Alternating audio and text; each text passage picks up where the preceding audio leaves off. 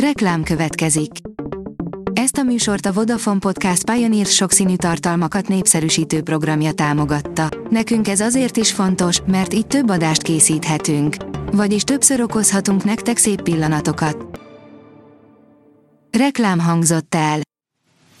Lapszemle a nap legfontosabb híreiből. Alíz vagyok, a hírstart robot hangja.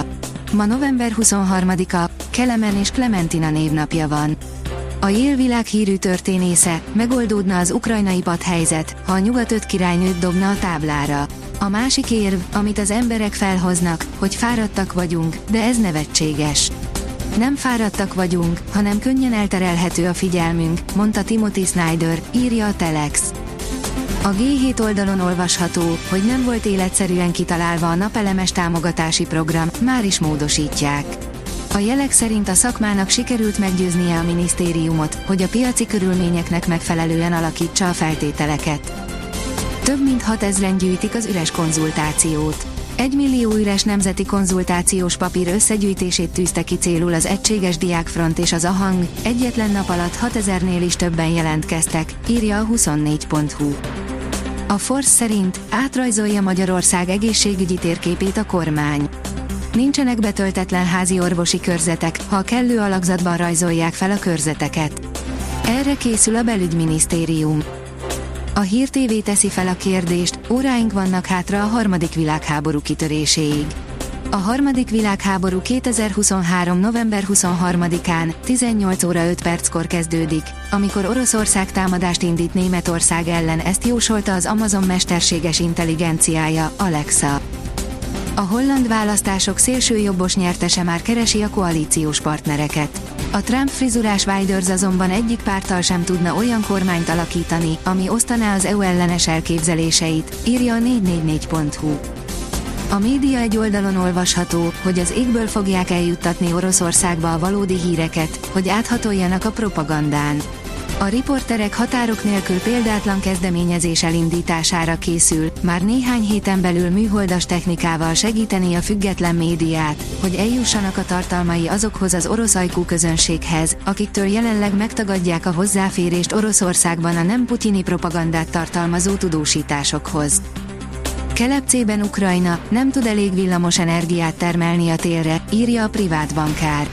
Az ukrán hatóságok ma azt közölték, hogy az ország nem tud elegendő villamos energiát termelni a növekvő fűtési igények kielégítésére, és a szomszédos EU országokhoz fordulnak segítségért, mivel attól tartanak, hogy az oroszok megtámadják az energiatermelő létesítményeiket.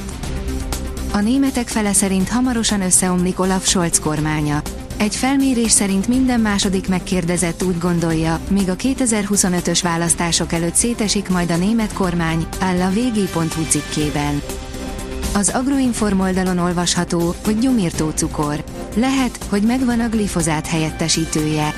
Egy ideig még maradhat a glifozát, de keresni kell az alternatív lehetőségeket. Az egyik esélyes a sejtelmes nevű 7DSH.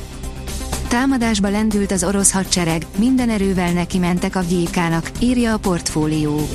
Újabb átfogó támadási hullámot indított az orosz haderő Avgyívka ellen, ez lesz a harmadik nagy roham, melyet az oroszok a város ellen indítottak az elmúlt bő egy hónap során, jelentette a Kivpostnak Oleksandr Tarnavski, a Tavria műveleti csoport vezetője.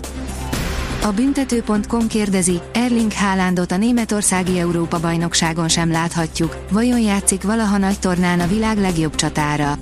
Múlt héten szombaton vált matematikailag is biztossá, hogy Norvégia a Vígaszágon sem vívhatja ki az Európa-bajnokságon való szereplés jogát, miután Izrael 2-1-re kikapott Romániától felcsúton, és eldőlt, hogy a csoportjából már biztosan nem juthat tovább egyeneságon a zsidó állam válogatottja.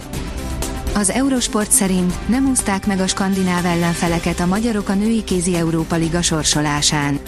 A Moson Magyaróvár egy, a Vác két skandináv csapatot kapott a női kézilabda Európa Liga csoportkörének csütörtöki sorsolásán.